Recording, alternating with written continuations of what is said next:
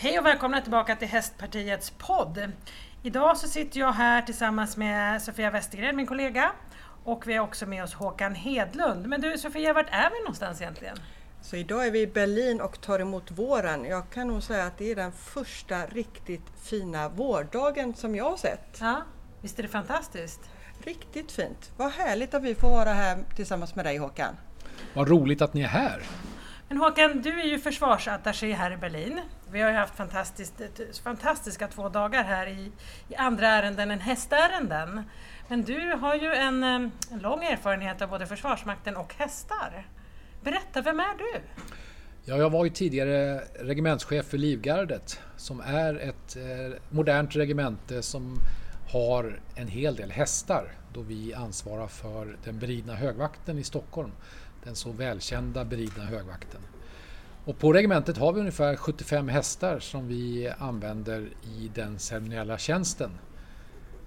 Såväl för den eh, beridna musikkåren, dragonmusikkåren, som för den högvakt som rider upp till det kungliga slottet. Det är ju hästar som eh, är våra medarbetare och rids varje dag av soldater och musiker på regementet. Det är en konstruktion som gör att det är inte regementets egna hästar. Det är en eh, stiftelse med en förening för den beridna högvakten som har hästarna som sedan disponeras av regementet att genomföra den här högt uppskattade ceremoniella tjänsten som högvakt till häst och eh, de parader som genomförs för Hans Majestät Konungen. Hur ofta är det så att det körs den här briden högvakt? Vi genomför ungefär 45 stycken eh, högvakter per år. Mm. Och jag hoppas verkligen att det kommer återupptas i år. Det har ju varit lite mindre av det den senaste tiden på grund av Covid. Mm. Men annars är det på sommaren eh, ganska ofta? De första beridna högvakterna brukar ridas eh, någon vecka innan eh, kungens födelsedag, den sista april. Mm. Och avslutas i början av september innan riksmötets öppnande. Mm. Och det är delvis för att vid kungens födelsedag den sista april då blir det stor parad med full högvakt och musikkår som oftast rider upp till slottet. Och sen är det ju även vid eh, riksmötets öppnande så att eh, kungen brukar anlända till riksmötet med full hästburen parad. Men du har alltså varit med och ridit de här högvakterna också? Jag har inte ridit en högvakt direkt men mm. som regementschef så fick jag börja lära mig rida och kom att uppskatta ridandet otroligt mycket och också hästen. Och därför tog det mig ungefär ett och ett halvt år. Så att de sista fem åren då red jag i, med första högvakten varje år. Den som var innan kungens födelsedag? Någon av dem innan ja. där. Hade du någon speciell uppgift då? Eller fick du rida först eller sist? Jag, eller hur gör man när man är sheriff? Liksom? Jag red först före ja. den som var chef tillsammans med en, eh, en adjutant. Och det var väldigt fint och trevligt att möta våren till häst i Stockholm ja. eftersom eh, alla människor som fylkas står längs gatorna ser så glada ut när det är vår och eh, hästar kommer genom stan. Men vilka är det som får rida högvakt? Det är eh, en bataljon som ligger inne på Lidingövägen i de gamla traditionstyngda kavallerikasernerna som heter Livbataljonen. Och namnet Livbataljonen det är en gammal tradition att det är någonting som hör till kungen och eh, hans nära livvakter. På den bataljonen så finns det både infanterister och kavallerister. De kännetecknas av att man bär de gamla eh, 1800-talsuniformerna. Infanterister har mörkblå med pickelhuva som brukar stå vid parader och eh, statsbesök och de eh, ljusblåare uniformerna som kavalleristerna har. Och de som tjänstgör, anställda soldater och även värnpliktiga som hamnar då i kavalleriets eh, ansvarsområde vid den så kallade livskvadronen. De eh, lär sig rida och eh, rider sedan dessa parader vid högvakt eller vid statsbesök eller vid kungens stora eh, firanden. Det måste ju vara jättefränt att vara med om det här. Men eh, är det, hur händer det med olyckor och sådär? Man rider ändå inne i stan med bussar och tunnelbanor och, och äh, människor. Och... Man ska ha stor respekt för att rida i stan. Det är mycket som påverkar hästen som i grunden är ett djur som är ett bytesdjur och gärna vill fly. Mm. Så att det kräver ju sin eh, ryttare att hålla reda på en häst i stadsmiljö. Och det kan man bara göra genom att eh, träna mycket och även rida i stan. Mm. I och med den professionalisering som skedde 2010 och vi fick eh, professionella soldater då sökte sig många som eh, ville arbeta med en häst till oss och det var ju i regel eh, Eh, personer som eh, har hästbakgrund och det har ju medfört en väldigt positiv inverkan på hästhållning och hanteringen av hästar. Nu har vi ju frivilliga och värnpliktiga. De värnpliktiga är i regel också frivilliga som vill komma till oss och jobba med hästen som en arbetskamrat. Och det är ju en väldigt positiv utveckling vi har sett den sista tiden i djurhållning och också ridförmåga. Har du, har du någon gång haft eh, någon eh, ridande ryttare som inte har varit eh, militär? Eh, ja, alltså inte som har jobbat. Däremot så har vi vid vissa speciella tillfällen bjudit in eh, personer att rida med oss. Och en eh, väldigt speciell tillfälle för mig det var ju att vi ville uppmärksamma, eller hela Ridsport-Sverige, Sara Algotsson efter hennes silvermedalj i OS i London 2012.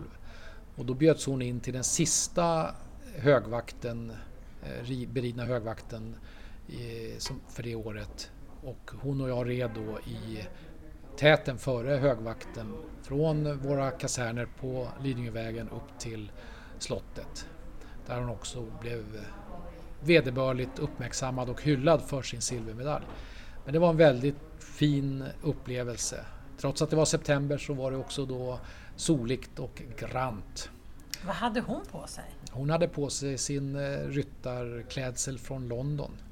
Och det var ju en förmån att få rida med henne i täten och prata mm. samtidigt som att det var ju hon som drog lite extra mycket folk som kom och tittade på oss längs eh, vägen där man rider ner Sturegatan, Birger och förbi Kungsträdgården och det var mycket folk som var mycket glada och eh, hälsade och vinkade. Det var en mm. fin, en, ett fint ögonblick.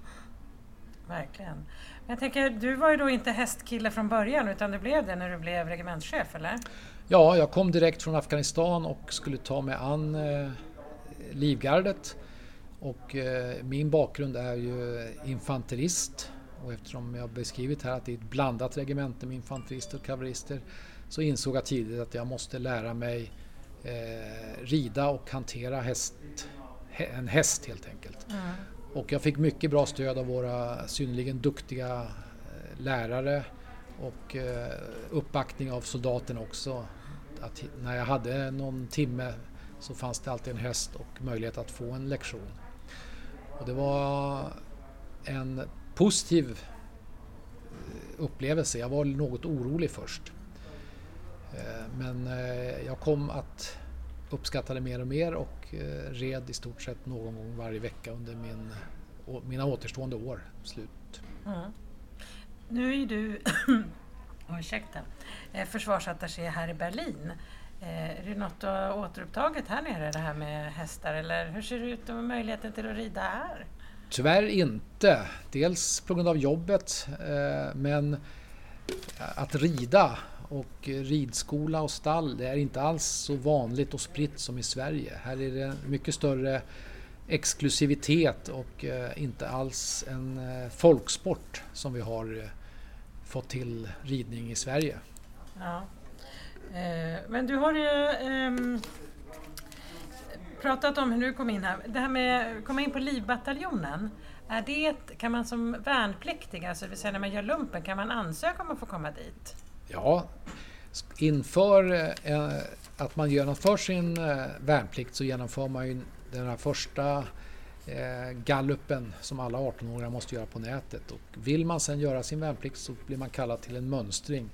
Och då är det ju viktigt att framhålla vad man vill göra och vilket intresse man har. Ja. Är man då lämplig då kan man få chansen att göra sin värnplikt på Livbataljonen och vill man jobba med häst så ska man vara på Livskadronen. Och det kan jag nog tänka mig är en fantastiskt fin tid i livet att göra, göra sina nio månader vid Livgardet som ridande soldat. Borde man ha fler hästar eller fler möjligheter att eh, ha ridande soldater inom Försvarsmakten i Sverige? Ytterst så, går, så genomför vi den verksamhet som eh, riksdag och regering beslutar och vi har ju den mängd ridande personal nu som uppdraget att genomföra beriden högvakt och eh, statsceremoniella eh, ceremonier för. Och det är ju en, en eh, lagom mängd. Därutöver kan man ju reflektera att många länder har ju hästar och eh, eh ridutbildning vid eh, många officershögskolor högskolor. Mm. då det är allmänt, och ni som rider vet ju om att det är ett, ett, ett, ett bra, ett bra sätt att lära känna sig själv, eh, bemästra en viss oro man kan ha och eh, se till att det är, man skapar trygghet i sin omgivning, alltså till hästen och får den att göra det man vill att man ska göra. Det kan man ju då applicera på att i kris, konflikt och krig eh, få oroliga medarbetare att göra det som ska göras, även när man själv kanske är lite rädd. Det sägs att eh, Försvarsmakten gärna eh, ser hästtjejer eller hästkillar att eh, söka sig till Försvarsmakten för att man är rätt van att jobba. Stämmer det? Ja, alltså, det stämmer säkert. Det enda jag vet är att det finns ju många vetenskapliga undersökningar att ungdomar som har hållit på med hästar, skött hästar och ridit har en utpräglad erfarenhet av att ta ansvar, jobba hårt och även bemästra eh, svåra situationer. Och det är ju något som, eller ett par karaktärsdrag som är väldigt bra för en soldat eller officer. Så jag tänker om de som lyssnar nu är i den åldern att de kanske får hem ett litet papper ifrån Försvarsmakten eller eh, att man, det är dags att mönstra nu. Eh, det kanske är något som man ska haka på? Absolut. Ja. Jag började rida av eh, ett tvång egentligen men kom att uppskatta det otroligt. Mm. Hur är det, du har ju gjort ändå en del olika saker till häst. Vad är det absolut roligaste du har gjort? En, en väldigt stor utmaning som vi genomför varje år det är ju en nattlig orientering på kvällen i mörker. Mm. Och det är väldigt spännande att vara ute och rida själv i skogen och ta sig till rätt plats när eh, hästen själv naturligtvis är lite orolig i mörkret. Jag sa ju tidigare att det är ett, ett djur som är ett bytesdjur och där måste man ju då verkligen få en trygghet transporterad genom sadeln och ner i skänklarna så att man har hästen lugn och fin och kan eh, rida till rätt plats. Det är en utmanande liten tävlingsform vi har på regementet men eh, riktigt spännande och eh, fantastiskt kul att klara av. Vad vinner man? Eh, man vinner bara den inre glädjen över att ha klarat av det här. Men inga priser. Tycker inte du det är knäppt Sofia? Ja, men det är ju som hästsporten är allra mest för oss vanliga som inte är på den yttersta nivån tänker jag. Ja. Det, är, det är Får man inte ens en rosett? Nej, ingen eh, rosett. Nej. kanske kan bli ändring på det framöver. Ja. Men du, hästarna som man använder de ägs inte av Försvarsmakten? Utan de ägs av föreningen eller stiftelsen? En stiftelse för den beridna högvakten som mm. skapades då när eh, riksdag och regering beslutade att Försvarsmakten inte skulle hålla sig med hästar längre. Mm. Då blev det en eh, mindre folkrörelse av det. En stiftelse som äger hästar och en förening som stödjer detta.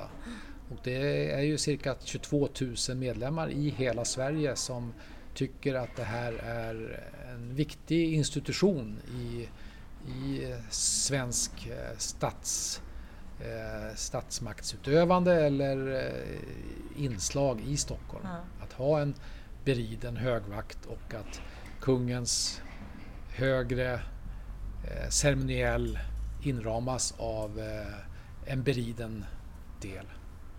Borde man inte äga hästarna själv då egentligen? Om du fick bestämma själv? Så kan man tycka. Ja. Samtidigt som det är ju en fantastisk eh, styrka i att ha den här förankringen. Mm. Att så många medborgare tycker att det är viktigt så att man betalar en årsavgift för att stödja det här. Det är ju ett värde i sig. Och jag är faktiskt medlem. Och Det- Sofia är snart det. Hon kommer förhoppningsvis snart gå med här. Men du, de som lyssnar, om det är någon som skulle vilja bli medlem och tycker att det här vore fränt att stödja, hur läser man mer om det? Då, då är det väl i dagens värld bara att googla beridna, föreningen Beridna högvakten. Och de, har ett, och de har ett kansli som sitter vid Armémuseet i Stockholm. Ja. För du sitter också med i valberedningen dit, till de som ska vara i I, styrelsen styr, för... i styrelsen, till, precis som eh, föreslår årsmötet då vilka som ska sitta i styrelsen. Ja, just det. Och vad vill ni ha för personer i en styrelse för Beridna högvakten? Det är väl som i alla föreningar, man ska ju ha personer som sitter där eh, som vill sitta och har ett intresse för en häst. Och sen Mm. så är det viktigt att ha olika erfarenheter och kompetenser i det som krävs för att sköta en förening. Det kan ju vara från juridisk erfarenhet, ekonomisk, eh, kontakter i övrigt och så. Men jag tycker vi har en väldigt bra allsidigt sammansatt styrelse för föreningen. Ja, det är inte alldeles enkelt det här med föreningslivet i Sverige. Det har ju verkligen eh, blivit svårt att få många som ska engagera sig. Men visst är det så att i Bredda högvakten, det är något speciellt vad gäller färger på hästarna? Va? Ja, i grunden så följer vi den gamla traditionen från eh, när kavalleriet var mycket större. Men vi har ju eh, bruna, ljusbruna svenska halvblod som eh, soldathästar, eller de som rider i själva vakten. Och eh, delar av musikkåren. Sen har vi ju skimlar av, från Tjeckien och kladruber som eh, traditionsenligt märks tydligare för eh, trumpetarna, signalgivarna i musikkåren. Varför ska just de vara skimlar? Ja, det är gam, gammalt att då såg man ju vart den viktigaste eh, signalgivaren kan man säga då. Innan man fick radio och så vidare så var det ju ett sätt att leda eh, ett förband, ett regemente genom att med olika signaler eh, sprida i, i stridens larm vad som skulle göras. Mm. Och då är det viktigt att kunna identifiera vart finns dessa eh, personer och för alla att titta på. Därutöver, eh, och det är ju inte en vit häst i regel, då är det en skimmel, det är ju, var ju då regementets standard som var det man skulle hålla blicken på att eh, finnas vid. Och så finns det de här pukhästarna va? Mm. Och där har vi ju engelska Shire-hästar från det att eh, besök i början på 80-talet när eh, nu, faktiskt nuvarande drottningen eh, Elisabeth II skänkte en eh, Shire-häst till regementet. Sen dess har det fortsatt som tradition att ha Shire-hästar som är stora, robusta eh, hästar. De är väl framavlade egentligen för att dra tunga lass, öl, öllass i Mm. England. Att kunna bära dessa tunga puker. Och de är tunga så Ja, pukorna. de är tunga, det är stora sil fina silverpuker. Eh, för att hålla den här bastonen i den beridna musikkåren. Eh, den som har ridit med vanliga virveltrummor vet att det gillar hästar inte alls. Virveltrumma är mera förknippat med sken än eh, parad. Jaha. Så då blir de lite lättskrämda. Mycket. Det kan ju inte vara så enkelt att vara på en lättskrämd shirehäst tänker jag genom Stockholms gator och torg. Nej, det är nog inte shiren som blir skrämd utan alla Det de andra hästar. Oj då. Det blir ett himla gatlopp där. Det blir ett himla gatlopp så att det är skönt om vi har lite lugn och ro på Stockholms gator. Ja. Men jag tänker ibland så får man ju höra som hästägare det är ju väldigt viktigt att man plockar upp efter sin hund, men det, man gör ju inte det efter hästar. Finns det liksom, eller har, fanns det åsikter under din tid där om att man red med hästar genom stan och de bajsar på gatorna och sådär? Jag fick aldrig höra någonting om det. Eh, uppe på Borggården brukar vi ju ta upp mm. Efter oss. På gatorna så är det väl en sån mängd så att det försvinner automatiskt. Mm. Inne på regementet på Lidingövägen, där måste vi hålla efter det ordentligt när det är 75 hästar på ett mindre område. Mm. Men om det är beridna högvakten då mestadels ifrån eh, april till september, de här hästarna går alltså inte på sommarbete? Jo, det Aha. finns ett, eh, en lucka i juli mm. då hästarna får gå fritt. Mm. Avskodda ute i en av de stora hagarna vid regementets eh, skjutfält i Kungsängen. Mm. Och det är ganska fascinerande att se hästsläpp när de ger sig av där och eh, sen nästan 75 hästar i en hästflock mm. som är helt fria som i en av de stora ja, hagarna är fel att säga, på en åker. Men det finns inte risk till att det finns några gamla minor eller så där som jag har glömt kvar? Det finns inga miner kvar.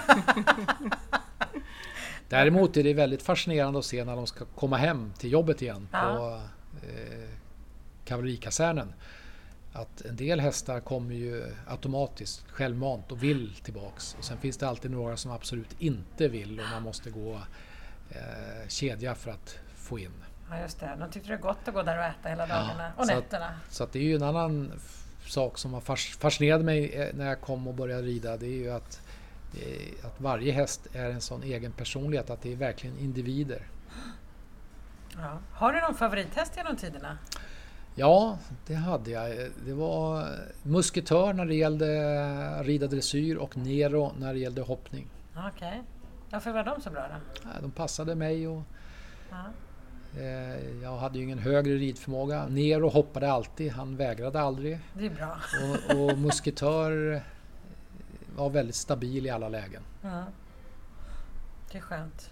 Vad har du för favorithäst Sofia genom tiderna? Jag hade en riktig galning som hette Boomerang. Han var, han var så galen så att det var många som undrade Eh, Eh, som lärde känna honom sedan tidigare då och undrade hur det gick att rida på honom och jag har hört diverse olika historier om honom även innan jag eh, köpte honom. Och det var också han som jag red lag-SM på. Han eh, var inte jätterädd om sig. Han hade ett stort hjärta. Jag kom igenom och kom i mål på 1,40 banor. Jag hade en hel del placeringar 135. Men det är nog en sån där gårdagens häst. Inte inte, inte den stora kapaciteten som vi har på hästarna idag. Men väldigt, väldigt vacker. Kolsvart med en stjärn och mycket speciell och jag och han fick en alldeles särskild relation. Det är så himla härligt. Mm. Ja, men så då kan man alltså som hästtjej eller hästkille i alla fall söka sig in till Försvarsmakten. Det finns goda möjligheter att göra roliga saker. Det tycker jag var jätteintressant att här idag. Vi har ju varit i Berlin på studieresa för att lära oss massa andra saker och det finns ju verkligen mycket som man kan dra paralleller till, tänker jag, från ett ganska tufft hästliv till ett ganska tufft eh, liv som soldat. Man får göra mycket saker men det är ju också ganska fostrande. Ehm, men jag tänker att vi ska ju resa vidare och vi kommer spela in en podd på lördag om eh, ett stuteri i eh, München. Det kommer bli jättespännande. Är det något sådär, tänker jag, du har ju då haft förmånen nu att jobba här i Tyskland, du har ju varit en del andra ställen också. Finns det någonting som Sveriges hästnäring skulle kunna lära sig från något annat land som du har varit i? Svårt att säga. Jag, jag är imponerad när man är ute i andra länder över den bredd och folkliga förankringen som hästen och ridandet har i Sverige trots att det inte längre är ett eh, naturligt eh, naturlig arbetskamrat i eh, lantbruket eller i att förflytta sig. Utan att Sverige står ju väldigt starkt i hästhållningen och ridförmågan får man väl säga. Och det har ju inte minst synts, synts på de senaste världsmästerskapen och olympiska spelen. Så det det är bara att säga som man gör i Tyskland, chapeau, alltså hatten av för svensk ridsport. Hurra, det var väl en bra avslutning? Alltså jag fick ju lite gåshud här. Ja. Ja. jättefint. Ja, men då tackar vi dig Håkan för att vi fick eh, också ha med dig i Hästpartiets podd. Och jag och Sofia återkommer med lite nya spännande saker för eh, det kommer komma i nästa avsnitt av Hästpartiets podd, eller hur? Jo, Ja, då tackar vi för idag. Tack hej! tack hej.